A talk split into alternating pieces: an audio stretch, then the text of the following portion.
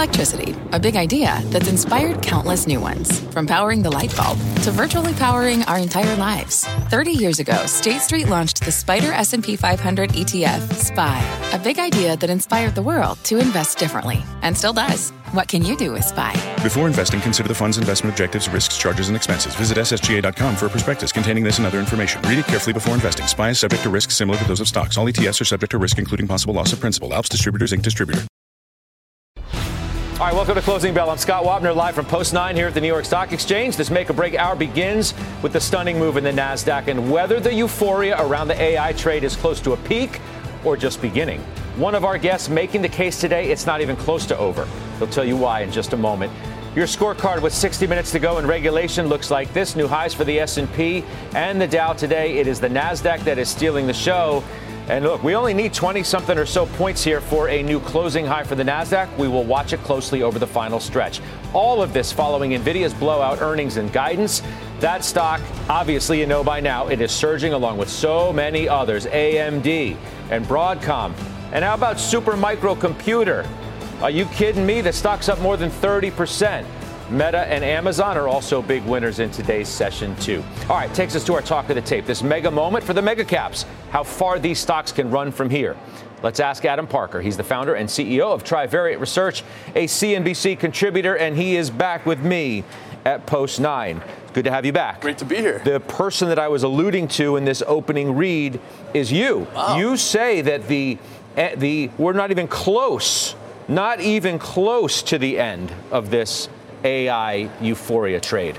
I, I just think it's you know a 10 year kind of trend, and the idea that we you know it really started in my mind less than a year ago. You know, it was really Nvidia's first upward sales revision, you know, in in May. So, you know, just thinking out loud, like, is that is it less than a one-year trade for the stocks? I think it's going to follow that that same curve all technology adoption does.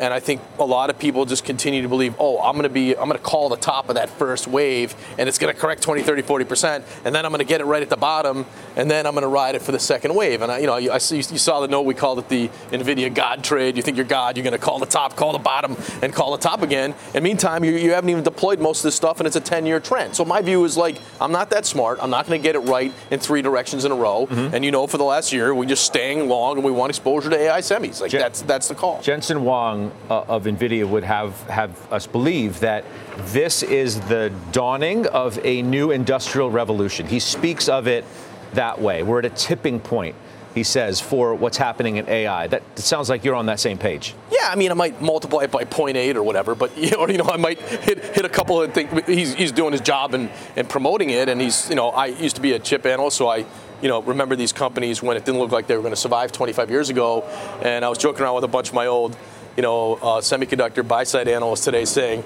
if you had told, you know, 20 years ago, if you told Intel that, they, that NVIDIA would have added an Intel market cap pre-market in one day, they would have thought you were in, you know, on drugs. So a lot's changed and evolved, but I, I tend to agree it's a multi, multi-year trend. That second wave is multi, many years off when you really implement cost cutting, and the first wave is, is, is, is sort of implementing the infrastructure. When I hear Sam Altman say we don't even have enough power, forget compute, I think, you know, it's very early, very early on. Was, was the, the rally in the market at large, was this a moment of truth for that? I mean, if this came in negative, was that in danger of wrecking the whole show? And now we are enabled to take another leg up because of what NVIDIA delivered? I mean, you know, I, I, I hate, you know, you know, being you know, sort of aggrandizing the one data point, but for sure it carries with a lot of other hopes and dreams. For sure, the day they tell you they can meet demand, the stock and, and the market are going to go down a lot. But um, I, I, do believe uh, there uh, that same basket of 10 companies plus or minus that will participate that you need to own and have exposure to. They're going to outperform two, three, five, ten years from now. And I don't, I, you know, you saw in our work, like I don't want to be a PM and say, oh, I didn't own any AI stuff because I couldn't make the valuation work or I thought it was late okay. or any of that. Like those it's a good, huge trend. You need to be there. Because as, as we talked to Stacy Rasgon, who I think is one of the best in the business yesterday going into the number, yeah. he's like, it's not, it's not expensive. In fact, it's cheap. It's cheaper than this one, and it's cheaper than that one, and it's cheaper than the other one because of what their earnings and the guidance have done. The valuation has come down. So if you don't want to own it, don't own it. Just don't tell me it's it's not cheap. Right. It, I, I. Don't tell me it's too expensive. I know Stacy well because you know he, he replaced me at Bernstein when I was a semis analyst. I've known him for a long time. He's super smart, and I, I agree with him. If you look at all the big tech companies that have had big upward sales revisions, uh, you know this one, um, the, the sales estimates have come up just as much as the stock. If you go back like in sort of Q4 2022, maybe Jan 123, and said, what did the analysts think they were going to earn in 2024? Remember, they're off by one month on their fiscal calendar year. It was 8 billion for this quarter. They did 22. Like the magnitude of the quarter uply sales revision is, is unprecedented. And the stock's up basically the same amount, so it hasn't gotten more expensive. Can it keep going like that? Not at this rate. Nothing. It's not going to go up, you know, 200% every every year. But um, I think they can grow, and they can grow for a long time, and they're growing at a high margin. And it might be fair to look at on EV to gross profit, and and I, I don't think it's that that expensive versus say, other things. You say, let's just say, you know, you you're either you're in it, or you're not. You don't want to buy it here, right? Whatever. You say you got to own a, a, lot of these players, whether it's Micron or AMD or Broadcom, yeah. at least. And I think the equipment makers make a lot of sense uh, too. So you know, if you're telling me I'm invested, yeah, Lam, AMAT, KLA. Look at Synopsys and Cadence. You can't make chips without them. Stocks are up a ton. They're 95 billion market cap companies. Like these are the lists we've been talking about for a year that you have to own. Um, and if you're a value person, you want to own TSMC or you want to own a Micron because you need the optical valuation, okay. Value person you need TSMC, the market cap is like, uh, you know, way up there too. but it would, if it 10. were domiciled in Arizona, it would trade at 40 times earnings. It's an incredible business, right? So I, I, think it's you're just discounting how much of the, the risk it is from being domiciled where it is. So I, I think this is a big trend, and we're early, early days. And I think there's a, li- a little bit of like an unintentional arrogance people have when they don't own it. I remember you and I talked about this off the air a year ago. There was a guy on on. I don't remember who it was, so I'm not. I can't disparage him. But good. He was sort of bragging that um, he didn't own Amazon ever, and it was down 10%, and he was kind of victory lapping that it was down 10. And I said to you off the air, he shouldn't do that. Like he missed the first trillion, and he's bragging he missed 100 billion on the way down. Like you can't do it. If Nvidia is down 5%, 10%, and you say, well, I never owned it, and you're happy you missed it, you're still wrong. You missed the first two trillion right? This is a multi-year trend, and uh, the stock's going to be, of course, it's going to be three, four trillion eventually. Does it only underscore then that we're going to have a more top-heavy market for the foreseeable future? Because of everything that you just said, if you're putting new money to work in the in the market, why would you go broad? I the reason I like U.S. equities over non-U.S. equities, why I like U.S. equities over bonds, Find me anything gets exposure to the biggest 20 U.S. companies. We track their net income growth. We look at the estimates. On Jan 1, we did our year ahead outlook. The 2025 net income for the biggest 20 companies was supposed to be 796 billion. It's now 852 billion. These are the biggest companies. They're growing their net income dollars at 15% per year, and you're raising your numbers. So yeah, I want exposure to the best awesome companies. How about yeah. this? Goldman's Tony Pasquariello. I, I, I love his work. Yeah. He put out a note today, and uh, this stat to me says everything. All right, and I, I, want your reaction to it. In Q4, the Magnificent Seven grew sales by 15% year on year, lifted margins by 607 basis points year on year, leading to earnings growth of 60%. In contrast, the remaining 493 stocks in the S&P grew sales by 3% year over year, while margins contracted by 59 basis points, such that earnings fell by 2%. doesn't that just underscore everything as to why this trade has done what, it, what it has? Yeah, pretty much. And, and I think their lead technologically has gotten better. I, I don't know him. I've read his stuff on and off for years, and I'm, i I, kind of have a, a one direction bromance with him. So I, I, I, I agree a lot with his views. Um, and uh, on this topic, and that you, you just, you know, you, have heard me say it a hundred times. You have to own at least a market weight in the Mag Seven. Well, you said 25 percent at least. At least, right? And you got, and that's a big you big. feel like it needs to be above that at this. Well, point? the market was whatever, 27 percent, whatever the weight is. You got to be, you got to own a big position in a long way fund, and most people can't. And so I continue to, you know, a day like today, sure, I feel good about myself, and but at the end of the day, it's about here for the next two, three, five, ten years. How can you run a fund of U.S. equities and not have exposure? well, let's ask the person who's joining the conversation. That's a great segue because you Joe Terranova of Virtus disagrees. I don't. No, he. Are uh, you kidding? He's I'm got the jo- he's got the equally weighted Joe T. Based on momentum, and he's smart, loaded smart, up. Smart and handsome. He's loaded up. It's a good combo, on, okay? on, these names. What do you and, What do you doing, make of this? Doing pretty well today, equally weighted. Uh, the strategy is actually outperforming the S&P today. Yeah. And the reason why, and I'll tell you why I disagree with you on, on the point of the Mag 7. Okay. I think the mistake that we're making right now is that we continue to focus on the Mag 7 and we're really not focusing on what is powering the earnings growth in the market, which is the AI halo. Wait, what you said? You, you disagree with him on the Mag Seven? I disagree. At what point? I disagree that the Mag Seven are the focal point. I think you could actually own. Well, they have been. Okay, so today, let's go back again. Let's start the segment over. Today, you disagree with the fact I am that the not, Chiefs won the Super Bowl? I am not. Well, are, are, why don't you pull up the performance but they won today? the Super Bowl. Am I equally weighted? Yes, I am. Am I outperforming the S&P today? Yes, I am. Right. That's market cap weighted. What? No, not everything's up. What's important to understand is what Adam said before. It's the AI halo, and that's where I think Adam is spot on. He mentioned names we don't talk about on the show: application software, Cadence, Synopsys. We don't talk about those those companies much. They are so incredibly important to creating the chips. That's where the mobility of this whole generative AI begins KLA Corp, AMAT, um, Lam so, Research. So anything that has something to do with AI is the place to be. Not something to do with AI. Anything that's curating the AI. What did Adam say before?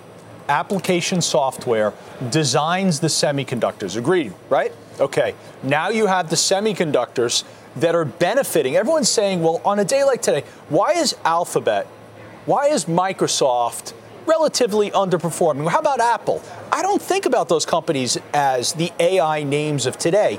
Those companies are throwing billions of dollars at NVIDIA, at AMD, at AMAT, right? You don't think for don't the think of for Microsoft as what you don't think of Microsoft as one of the AI plays of today? I think as I think of it as a future. Few. I think it of it as a future AI player, and in that group of Mag Seven, it's by far the leader to where it's going to get to the goal line quickest for sure. That I don't disagree with. Meta may have a I think they're dog all, in that I think, fight. I think they're all massive AI players, but I don't know what he disagrees with me on. I think he just wanted to say that. It sounds like he agreed. So too. That's why I was surprised because I think you guys. I think you said you have to have a 25% weighting to the Mag 7. No, but you. Yeah. I don't have a 25% weighting to the Mag 7. Personally, you probably do. No, I don't. What?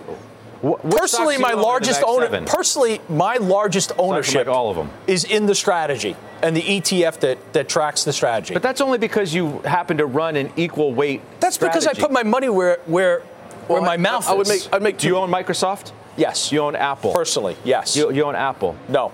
You own Meta? Personally, no. I own Microsoft. Personally. That's the only but, one you own? Correct. So two two interesting things on this. One is the thing that's interesting to me Not about, about Cadence and Synopsys, as an example, is if the pitch on, on a Microsoft is you're going to pay 30 bucks a month for them to get more, you'll get more efficient, right? And they'll watch you in Outlook and they'll watch you in Excel, and you'll just get more efficient, and it's worth that. And that's really mm. Cadence and Synopsys. If you think about it, I don't know how, how many minutes a day you're in Microsoft products. Maybe it's 90 minutes a day and they can learn from you 90 a day. But if you're a circuit designer, you're designing circuits for 10 hours a day. So the amount of time that they can observe you and help you get more efficient is even greater at Cadence and Synopsys. I mean, there's definitely a lot of ways to play it. I, I agree with them, all those names, and you know, we've talked about them for a long time on the show. Um, I, I do think that my point on the Mag 7 is slightly different. And, and so what I would say on, on Joe's point is, look, I don't think the stocks are very idiosyncratic. If the Mag 7, if the market's up and growth beats value and large beats small, I can explain a lot of Microsoft's returns from that alone. Two, they're covered by 60 sell side analysts and 400 buy side analysts. I honestly don't think I can know something about Google that nobody else does that's not in the price. I mean, I'm arrogant, but I'm not that arrogant, right? And then the third thing is I can't re- replicate them with another basket of securities and mirror their performance. They're just not kind of statistically replicable. So I look at it and think macro stocks, I don't know anything anyone else does, and I can't replicate them. I want to be market weight, not equal weight. That's you, my, you, it's a risk management I view understand I that, but, but your strategy, irrespective of, of your ETF strategy, correct? Your advisement of, of the viewer is to be less than market weight, the Mag 7? Because his point if is it, to be market weight the Mag 7, and that is 25%. Well, I, I, think Adam speaking towards a passive investor. I'm I don't I'm speaking about anybody who's watching this program. No, no, no come on, none of my clients are none of my clients are. Passive. So you so I'm if, anybody. What I'm saying is you've right underperformed. Now you'll underperform when the Mag 7 rip, and of then course. you'll outperform when they don't. Of course. And, and, and what I'm saying is how much of that underperformance came from your equal weight versus market. I bet you last year or whatever, the last two years, most or all or more than all of it was from that underweight. And if you'd just been market weight, the rest of your stock picking probably would have helped you. To, I, I don't know. I have to. I'd have to analyze But it. that, that's but a that could- nine-month period. That's that's, Yeah, that's yeah, a yeah. momentary nine-month period. But no, but the if Max you're no, no, let me for answer. nine- I want to go let back me answer to your question. just the most I don't know. simple I, I, question I shouldn't say because I haven't analyzed it. Yeah. yeah. for this conversation. Yeah. People watching the show, mm-hmm. should they be underweight the Mag 7? Okay. If they are active investors, they should not be carrying a 25% exposure, market weight to the Mag 7. If they are passive, yeah, then they're going to automatically. They have to.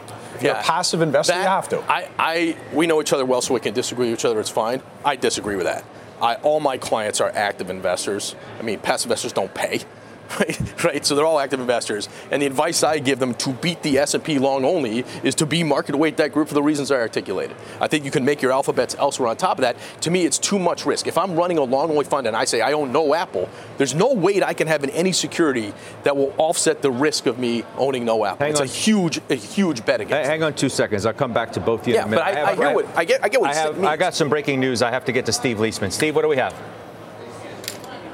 Philadelphia Fed President Mr. Harker saying that the Fed may be in a position, Scott, to uh, r- decrease rates this year. Not all that uh, affirmative about it. Said it may be in a position to do it. He says he cautions against all those folks out there looking for rate cuts to happen right away. He says, "quote We have time to get this right." The greatest risk, he says, comes from lowering rates too early, not from being too late. He says he's ready to cut when the data, quote, give me that signal.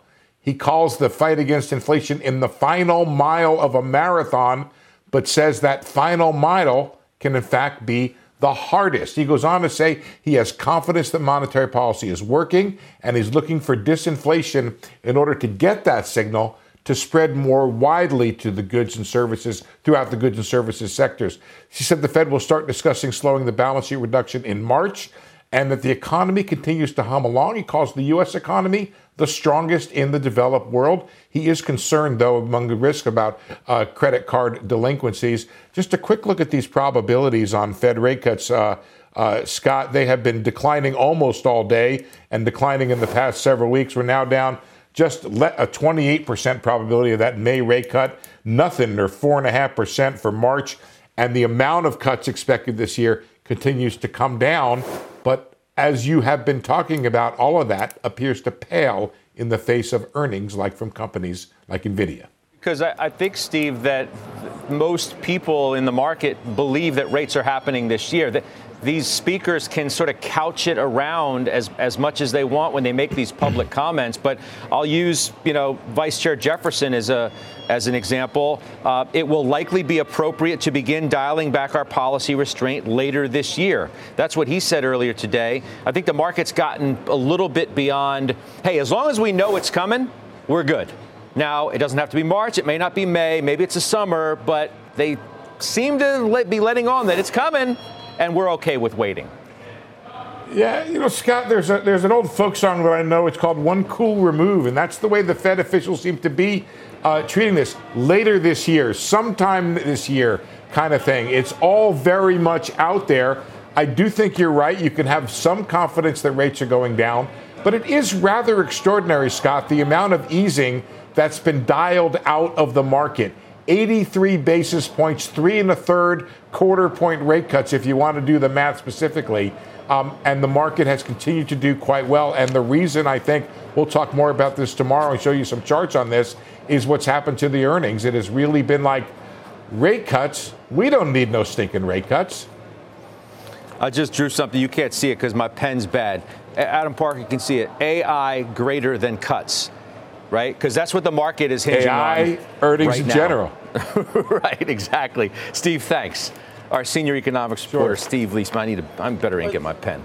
Ruin my prop. The S&P's always been a superior asset class to the economy, so you can get the market working when the economy doesn't. But I didn't think there was anything that surprising about that report. I don't know if you agree. No, well, the, Yeah. look, as I said, I mean, the, the market is confident the economy's good. The cuts are coming at some point. You got this boom from AI.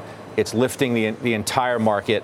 The question is, is it time? We can get beyond the, the 25% market Yeah, yeah, yeah. conversation, but about the broadening. Is the, the broadening going to, Joe, is that going to happen? Is it going to happen? I don't know. not not to the extent that I think people anticipated.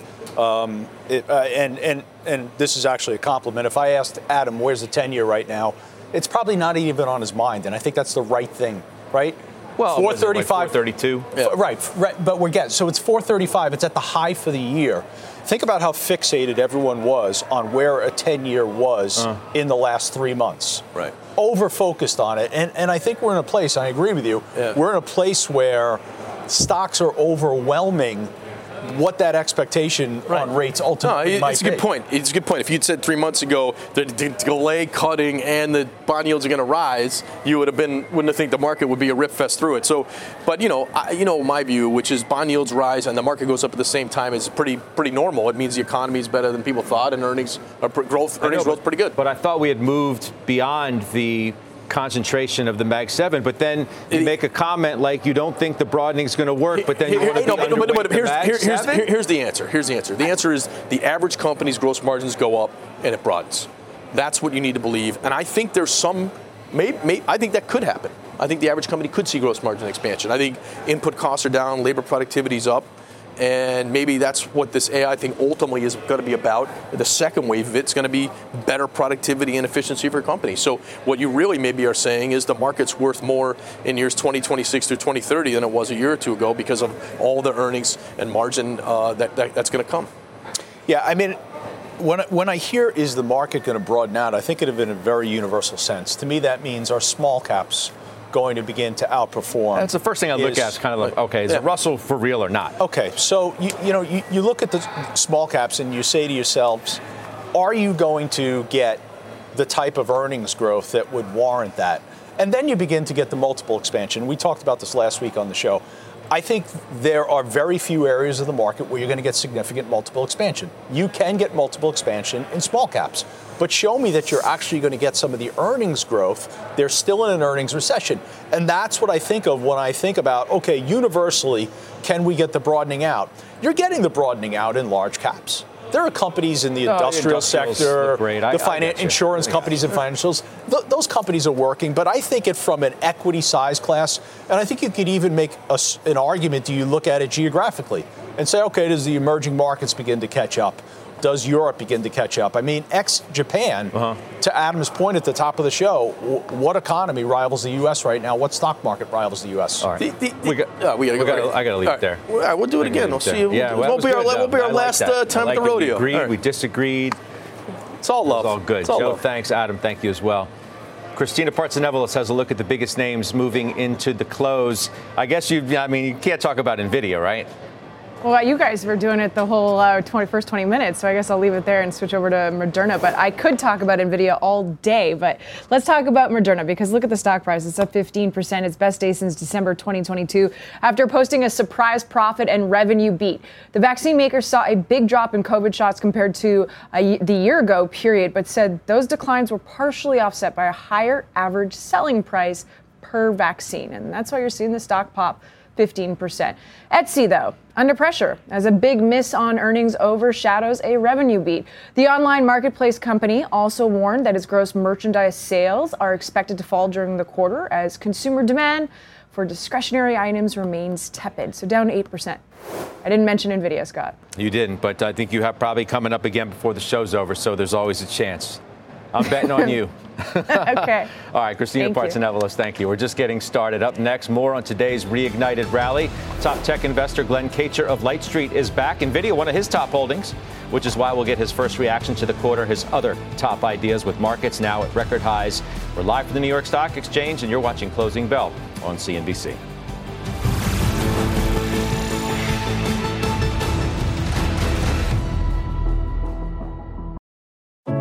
What does it mean to be rich? Maybe it's less about reaching a magic number and more about discovering the magic in life.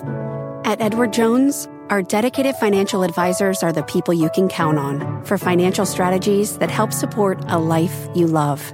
Because the key to being rich is knowing what counts. Learn more about our comprehensive approach to planning at edwardjones.com slash find your rich. Edward Jones, member SIPC. From their innovative practice facility to unmatched views from the fairway, the PGA of America is helping lower scores and elevate fan experiences with 5G solutions from T Mobile for Business.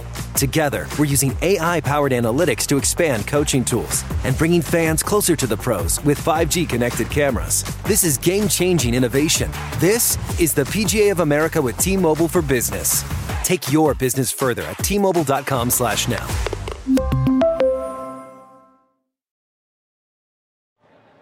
NVIDIA's post earnings surge giving the entire AI space a big lift today. For more on what to do with tech stocks at these levels, let's bring in Light Street Capital founder and CIO, Glen Kacher. Welcome back. What a day to have you. Thank you, Scott. Appreciate it. 15% holding or waiting in uh, NVIDIA. Just give me your first take here on th- just this, this quarter that they just blow people away yet again. Yeah, I mean, it's a company that is really on top of their game. They have the product that everyone in the industry needs to change the way computing works. Um, the way I think about it is, is this is almost over the last, it's similar to the last 20 years in automobiles where we saw this massive shift to SUVs and the lowly sedan has, has sort of trailed away. This is a fundamental shift in computing architecture from a CPU centric computing industry to GPU centric. And it changes everything. It changes how software is written, it changes how software operates, and how data centers are built. And they are square, at, you know, right on that road and dominating uh, the space. Bear with me for just a second, Glen. I have to get to Julia Boorstin. We do have some breaking news on Reddit's IPO. Julia, you have details for us? Yes, Reddit has filed its S1 with the SEC. The company saying it intends to have its shares listed on the New York Stock Exchange under the symbol, symbol RDDT. The company's net income for the three months ended December 31st was $18.5 million. The company says its revenues for those three months were about $250 million, um, announcing 73 million daily active unique users, 267.5 million weekly active unique users, and saying that Morgan Stanley, Goldman Sachs, JP Morgan, B of A, Citigroup are among its underwriters. Um, so they do say they do not anticipate paying any cash dividends in the foreseeable future. We're going to continue to dig through this S1 and come back to you with more. Scott? All right, I appreciate that very much. Thanks for the update, Julia Boorstin. Back with Light Street's Glen Kacher. You, you guys investors in this? Any interest in it? In Reddit? Yeah. Uh, we're not direct investors in it, no, but certainly interested in uh, in the space and the internet uh, category. I think Reddit is playing a role in AI as a one of those content libraries that's been used to train these large language models. I, I used the words, you know, earlier speaking of AI and the, the kinds of things that Jensen Huang at NVIDIA is talking about as sort of this dawn of a new industrial revolution. It sounds like you very much buy into that story too, in the way you see the runway expanding for a lot of the companies that have a big part to play. For sure, and then we're seeing, uh, you know, cash from operations and earnings surprising by 10%. We're seeing, um, you know, that continuing for many years to come, and we're seeing a stock that is, you know, probably going to be close to a double over uh, the next uh, year and a half or two years.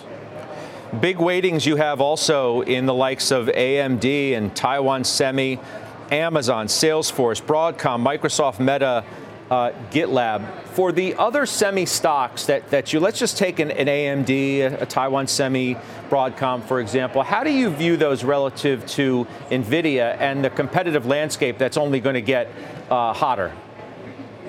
Well, there, certainly will be competition. Uh, the, and the first company I think that's going to have a, a, a, real competitive chip will be AMD. But I think it's going to take uh, quite a period of time for any other companies to really challenge uh, NVIDIA and then AMD. Uh, over time, I think we'll see AI splinter. There will be different types of jobs uh, and, and different types of processes and smaller models. And as that happens, there'll, there'll be more opportunity for kind of lower power chips, for instance um, and custom ASICs to uh, eat into the overall market. But at the same time, uh, the GPU is so powerful it's kind of like an earth mover and a you know or an SUV that can do 10 different jobs really well um, you know and, and be very powerful at the same time. And that's really hard for uh, some of these other smaller companies to compete with. So we still love you know Nvidia from here and AMD is you know next up in that group. Last time I was on I talked about kind of our AI5 the stocks that we that, are right. most focused on NVIDIA, AMD, Microsoft, Avago, or sorry, Broadcom, uh, the old ticker, Avago ticker, and um, and then TSMC. And those are still the companies that we think are first up in really benefiting from this uh, build out of infrastructure. So that's where we're concentrating our exposure. I understand. What else is, is exciting? I mean, AI sucked all the air out of the room you, guys are doing enough bottoms up work on a lot of other companies. What else is exciting to you outside of AI, or is literally that everything? I think AI uh, underlies almost every stock that we're involved in in one way or another. Um, you know, it's that dramatic of a development in terms of the way computing is done. So it's going to influence everything. I think that it's a question of time frame and you know it's hardest to predict how it's going to benefit software companies. I think the next big moves, though, will be those hyperscaler companies that um, that that today are part of the the Magnificent Seven. And if you think about it, if you look at the other uh, names in the Magnificent Seven, which are Apple, Microsoft, and Amazon, Meta, uh, Tesla, Google, six out of seven of those, everyone except for NVIDIA, is a massive customer of NVIDIA they're all putting tons of capital into buying NVIDIA chips and building out AI infrastructure. So that's right now that's costing them a lot of money, um, which I think is you know part of the reason why why they may under, uh, underperform NVIDIA. Uh, but ultimately, that may also means that they're going to be uh, delivering value on top of that capital that's being deployed over the next uh, really decade, but um, big build out early here early on. I'll come back to you in, a, in another moment because I have even more breaking news. Bear with me. Kate Rooney has something for us on FTX. What do we know here, Kate? Hey, Scott. Yeah, so a judge in Delaware, this is according to Reuters, by the way, but a judge in Delaware uh, ruling that FTX is able to sell its 8% stake in the buzzy AI startup Anthropic. That stake, based on its recent valuation, is worth about $1.4 billion. This had been up in the air in terms of whether they were going to be able to sell it. There had been some customers that pushed back on this. But this is a startup that a lot of tech investors have been clamoring to get into. So that 8% stake, highly coveted by some of the big tech companies, some of the investors out here. The next step is who is going to be able to get that stake. But again, the judge ruling that it can't officially be sold in the bankruptcy documents. They've said they do expect to sell those shares at a profit. They say they're going to retain flexibility to uh, sell those shares the most optimal and appropriate time. So it may not happen right away. But Sam Bankman Fried, the now convicted CEO of FTX, had invested in the startup back in 2022 uh, before it had really hit the fever pitch of AI funding. But uh, again, that stake has roughly tripled since Sam Bankman Fried invested in it. But now the bankruptcy estate will be able to offload it, and that AI stake in Anthropic is now up for grabs, Scott. Okay. Kate Rooney, thank you very much for that.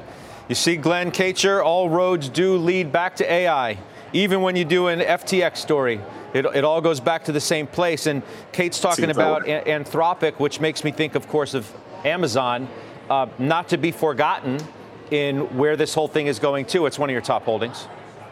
Yeah, absolutely. I mean, there, I, you know, we, in, in, our view, the AWS business is is the most valuable part of Amazon vis-a-vis uh, e-commerce uh, segment in the, the, the company, and they are investing heavily in AI and, and, and will be driving tons of AI workloads onto their AWS um, infrastructure. So they're a big beneficiary from this. I, without a doubt, I, I, I, I, predict that that Anthropic uh, stake ends up with one of the Magnificent Seven. Oh, is that right? Um, For sure. Interesting. What about the idea also, if you take a, a broader market view of we touched on it earlier with the breaking news from you know the uh, Fed's Harker and Philip Jefferson and how they're talking about you know rate cuts later this year, sometime this year.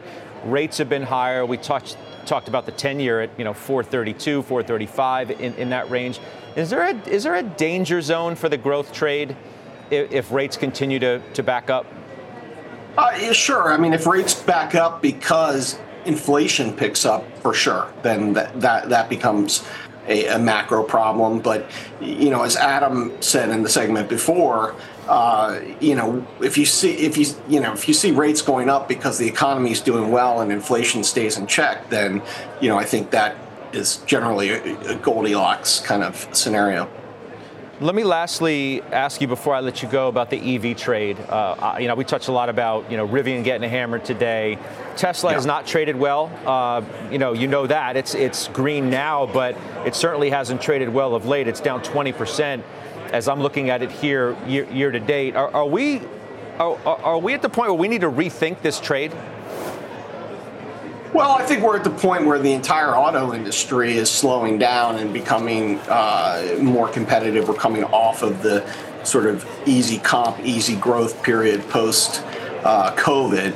And so that we're seeing slowdown across the board, and I think we're also seeing some reality check on EVs as the charging infrastructure isn't uh, built out to the to the level that it needs to be to make it a great experience for uh, consumers. And so there's a little bit of a, a, a demand um, uh, air pocket right here.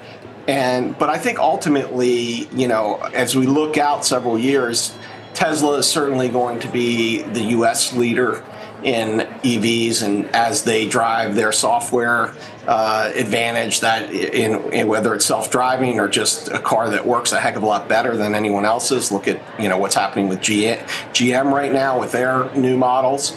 And, uh, and then you've got to look over to, in China at BYD as being a global powerhouse in the auto industry. So it's kind of, you know, I expect it to kind of be a, a replay of you know what, what we saw as kids when as the Japanese took share uh, back in the uh, 70s and 80s. I think you, you're certainly going to see some of that happen as the Chinese uh, start exporting cars to the U.S. It's good to see you again. Thanks for being with us, and of, of course, thanks for your patience too. We've had a busy, busy hour. We'll see you soon. No problem. Thank you very much. All right, Glen Kacher. Light Street. Up next, we're tracking the biggest movers as we head into the close. Christina Partsinevelos is standing by with that. Christina. Well, we're seeing several gold mines up for sale to help one struggling miner. And an analyst says don't fret about DoorDash's dismal earnings report. I'll tell you why after this short break.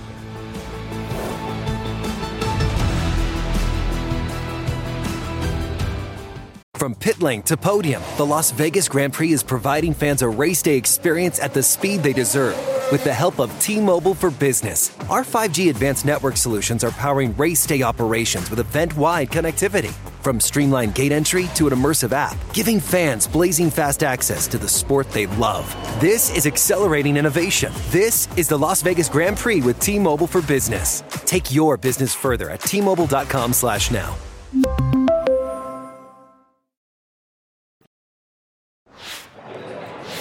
Well, we have less than 20 minutes before we get the closing bell. We're going to get back to Christina Partsinevelos for the look at the key stocks she's watching. Before you do that, let me just tell people that right now we are above a closing high on the NASDAQ by a couple points. So we're going to watch it over the final 15, 20 or so as I send it to you, Christina. Oh, and we know who has a, a large weight on that index. But uh, let's talk about Newmont right now because the stock is actually lower, down about 7% as a flurry of announcements overshadowed its earnings and revenue beats. So this is a copper and gold miner. They're slashing their dividend, they're laying off workers, and they're selling off some of their assets as they look to cut costs following their acquisition of Newcrest. Those moves have the stock at its lowest level since May 2019. DoorDash, though, is higher as Morgan Stanley upgrades the stock to overweight. Price target $145. The stock is trading at 121.87 right now. Analysts cite the, the delivery giant's push for GAAP profitability and its growing grocery business, along with the stock's weakness since reporting earnings last week. That's the reason why they say buy in. Shares are up about 6%. All right, Christina, thank you. Christina Partsinevelos. All right, straight ahead, Star VC investor Rick Heitzman, He is back with us. We're going to get his take on that breaking Reddit news, officially filing now to go public. Plus, we'll find out how he's navigating the tech sector surge and what else is hot besides AI. We're back right after this.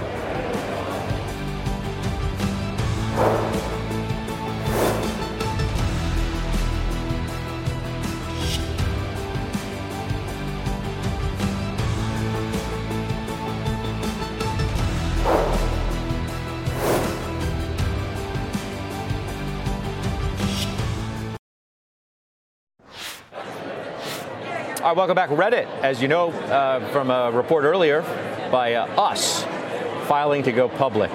After a years long run up, the company planning to trade right here at the New York Stock Exchange under the ticker RDDT. Let's bring in FirstMark's Rick Heitzman to discuss. Well, that's nice news to break before you come on. That's great, man. I told you the IPO market's going to open Yeah. sometime first or second Are, quarter. are you, does this make you feel even better about that?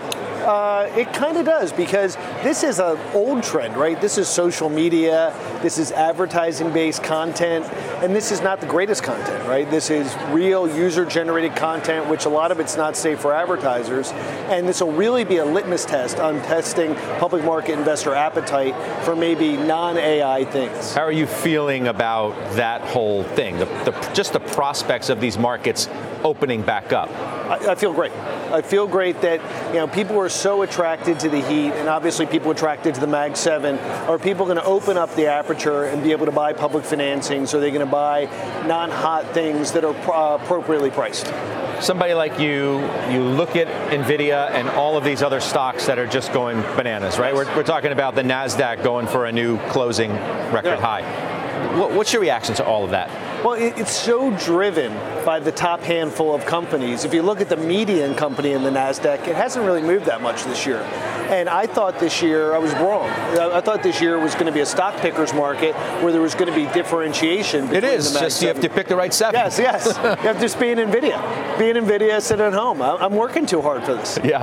Um, are you still getting a lot of looks at things that are overwhelmingly AI plays? Everything has an AI component. I mean, it's very funny. We could play a game when we hear our pitches at FirstMark. How long do we have to wait until someone You mean says how many AI? seconds before Yeah, somebody says AI? Over under about 15 seconds. Well, you said you're traveling around, you're starting to travel a little bit more Yes. for work. Does that correspond with what you think is a reopening, if you will, of activity? There's a reopening of activity. People were very much insured the last two years. People were fixing their, their broken companies, dealing with the sick puppies. And now people are more open to new ideas, what's going on, and even beyond AI, what are the next interest or trends that people are seeing, and whether that's Vision Pro as a platform or the digitization of healthcare. Are we fully done, you think, with the valuation reset that, that had to take place over the last couple of two, three years? Not yet, not yet, because I think as you think about the differentiation in the Nasdaq, I don't think some of the companies which weren't providing value really have gotten punished the maybe the way they should, nor the good companies doing well. So it's been a general reset, but I think you're still going to see a couple bombs go off of companies that are still wildly overvalued. You sit in, a, I think, a pretty unique seat in that you obviously have views on what's happening in AI, which is overwhelmingly the hottest trend of, of the year in tech. The second, I don't even think it's a debate, GLP 1. Of course. What's going on in healthcare? You guys were the first investors in Ro, Yes. the digital health company. So, h- how should we view this? Because Novo, Lilly, th- those types of stocks are in their own ways as incredible as Nvidia. Well, it's a mega trend in and of itself. I mean, everyone's very obsessed with AI and what that's doing. But if you look at the digitization of health and what that means, especially wrapping around a really breakthrough drug, and this is a generational set of drugs in GLP 1s. It's now being productized with different delivery mechanisms. Are there shots? Are there pills? Is it daily? Is it monthly? Is it weekly? And I think that most people will be on this for one reason or another in a couple years. Right now, there's a shortage. You can't get it, and it really hasn't even gotten international yet. So I think that we're still in the early innings of delivering what's going to be a life-saving drug for many in the coming. Where, coming where years. are we in terms of early innings, mid, late of companies like that before they go public? we starting to think uh, about that? I, I think we're starting to think about it. People that are riding that mega trend but might not have that drug the way that Novo or Lilly has, I think you're going to see that come out in the fundamentals. You're going to see the growth. You're going to see the value of those customers. And I think you're, you're probably 12 to 18 months away from that as people are starting to recognize what a breakthrough trend this is. Great catching up with you again. Always Thanks for great. being here. Rick Thanks, Heitzman, FirstMark, right here at Post 9. Up next, we'll have more on today's market rally. You take a look at stocks there. We had records today for the S&P, record for the Dow. We're trying to get a record close for the Nasdaq. We got a little bit of work to do. The good thing is we got eight minutes or so left. Closing bell's coming right back.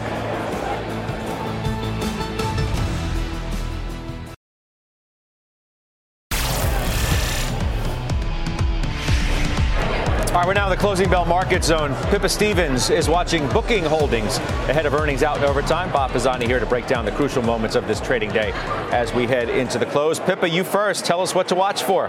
Well, Scott, booking holdings did hit an all-time high today ahead of reporting results in overtime.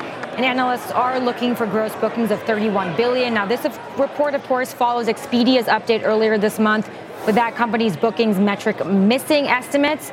Today's guidance, though, will also be very important since it will shed light on the upcoming spring and summer demand trends. Commentary around geopolitical impact also key, with BMO estimating Israel is 1% of bookings, with the Middle East broadly at 7%. Scott? All right, Pippa, thank you. Pippa Stevens, I turn to Bob Pisani.